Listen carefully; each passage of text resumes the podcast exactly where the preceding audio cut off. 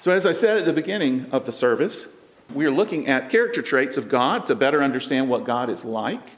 Last week, we looked at God's holiness from that vision in Isaiah 6. Remember, uh, the Lord was high and lifted up, seated on a throne, his train filled, his robe filled uh, the temple. There was a winged, six winged angel called a seraphim, two of them.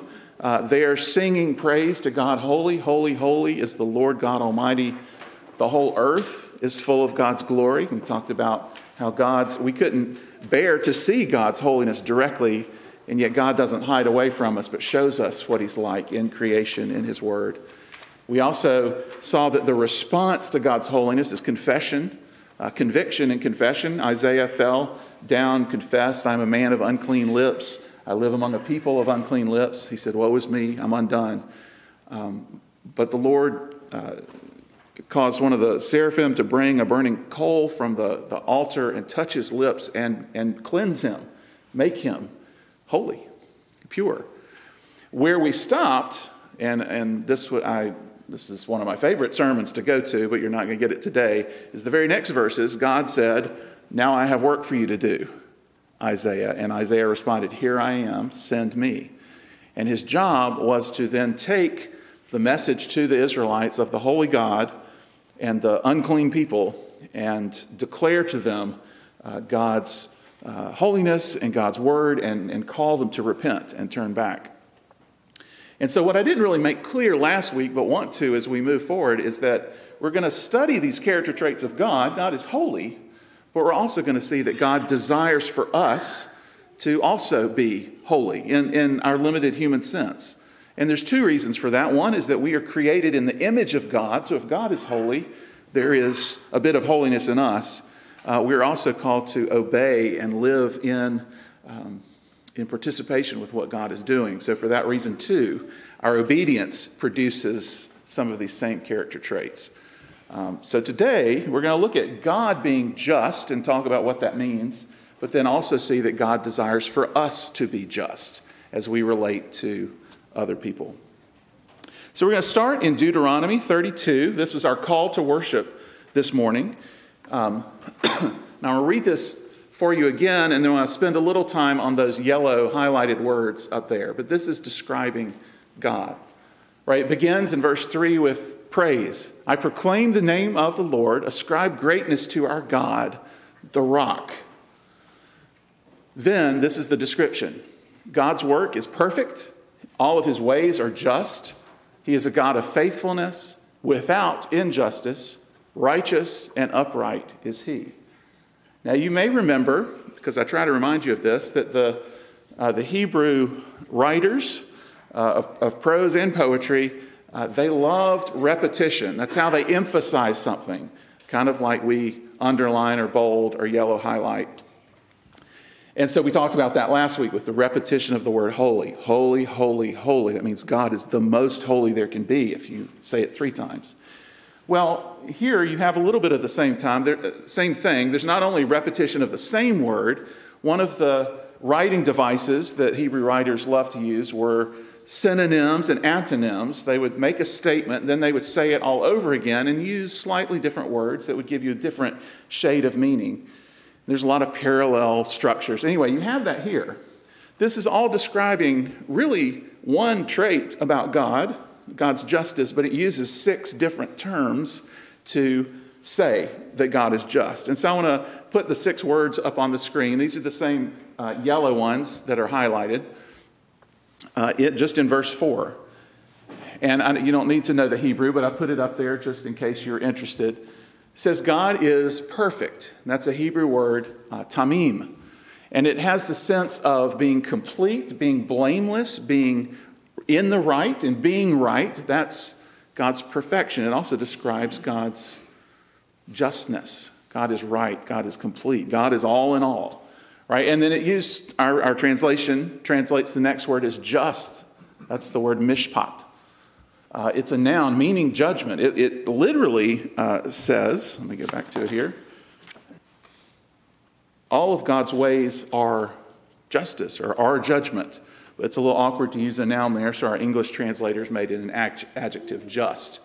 But it's saying that God, God carries justice and judgment uh, with him as he speaks, as he acts. It's part of his character, right? God is faithful, uh, means steadfast, reliable, honest, the truth.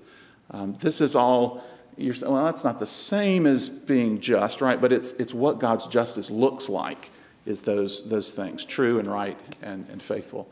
And then, then the, the writer throws in a good old um, antonym God is just and God is also without injustice. That's two ways to say the same thing, right? But the word used for injustice um, is awel or avel. Means it means uh, dishonest, unrighteous, unjust, and God is not any of those things. So right, it's it's just more of the same. That God is true, God is right, God is just.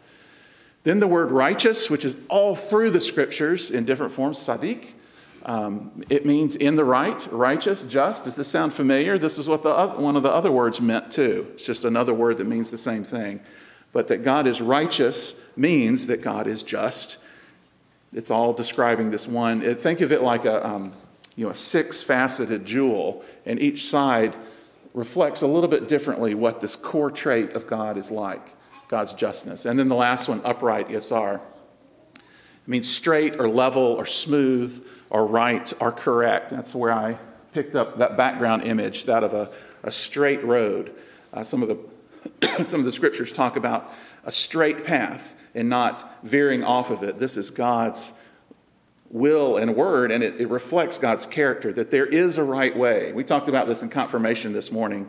Um, from the 23rd Psalm, that the shepherd leads us in the, the paths of righteousness. That means the right path or the right way. God is upright. So we're to follow this path. So all six of those words are describing this is what God is like when we say God is just or right or righteous. Um, and I have two, two reflections on that. Uh, and I struggle to condense this into words, but I hope you'll get the gist of, of what I'm, I'm thinking here. The first is that what God says is right and just, and we would know that primarily from Scripture, it is defined by God's character. Right? So, so you got a little bit of this in the exchange with the Pharisees. It's not just here's a set of rules, black and white, do them or don't do them. God's justice is governed by, is, is formed by his truthfulness, his wisdom, and, and as we'll see in later weeks, by his compassion, by his mercy. God makes rules for us not because um, he is a capricious um, you know, dictator, uh, but rather God is, is more like a loving parent who makes rules for us for our best, for our own good. I think, again, we're, we're I think, often heirs to this view that there's two gods in the Bible the mean Old Testament God and the nice New Testament God. That's not the case. God is the same throughout. And so I want to lift up to you that when, even when we talk about God's judgment or God's justice, that it's not a, a, a, a squish them and crush them kind of justice, but it's one that comes out of God's compassion and mercy and love and what is right and what is true and what is honest. All that defines God's justice. And we'll see how Jesus picks up on that as he talks about God's law to the Pharisees uh, in just a few minutes. The second reflection I want to make on uh, this, this broad definition of God's justice is that as you read what God says is right for us, as you contemplate this straight path, if you find yourself off the path, most likely you and I are the ones that need to change. Now, it is possible sometimes, and, and happens sometimes, that you've uh, latched onto a wrong interpretation of Scripture, or the pastor has preached it wrong, and you're actually on the right path and just feel like you're in the wrong place. But I would say nine out of 10 times, or even more, you know if you have stepped off the path. Uh, God's put that conscience in, conscience in us that tells us you're in the right way or not. Um, and, and I don't know any other way to say this than to just invite you and appeal to you the way a parent would with a child is God's law, God's will, God's purpose is not to harm us, but it is for our best. In the same way that a, a parent would lay down a, a rule with their teenager, they just want the best. And it may feel, it may feel um, uh, crushing, unfair. The other kids don't have it, but it's, it's born out of love. And that's, that's what I'm trying to get at here with this definition of God's justice and God's righteousness, is that it's born out of God's love and compassion and wanting the best for us, uh, his, his, his creatures, his children.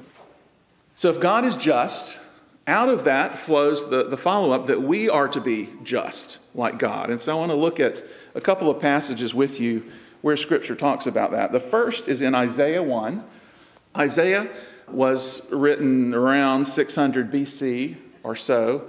Uh, God's people, the people of Israel as a whole, were wandering off the path. And so God would send these preachers, these prophets, to call them back, to say, This is what God is like, and this is what God wants. You're over in the weeds. You know, come back, repent, turn back to God. And so, part of uh, the very beginning of Isaiah's message to the people uh, is, is this verse that we've already read earlier in the service, where basically he says these six things Learn to do good Seek justice, reprove the ruthless. And by all means, don't be one of the ruthless. Defend the orphan, plead for the widow. All of it is this care for the other. Sounds a whole lot like love your neighbor, right? That Jesus would teach later. But this was Isaiah, this was God's message through Isaiah to his people to call them back to the path.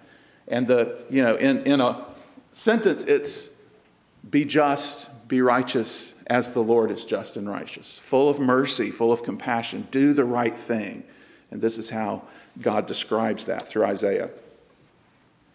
It's interesting that his message wasn't do better sacrifices, do more sacrifices, do bigger sacrifices, or try harder in worship. This was the remedy for the, the sin of God's people was live out godly justice and compassion if you know anything about me and my understanding of worship, uh, it's also very broad. There's a whole lot of worship words, just like we saw there's a whole bunch of just words. And one of the core meanings of worship is to serve, is to love others.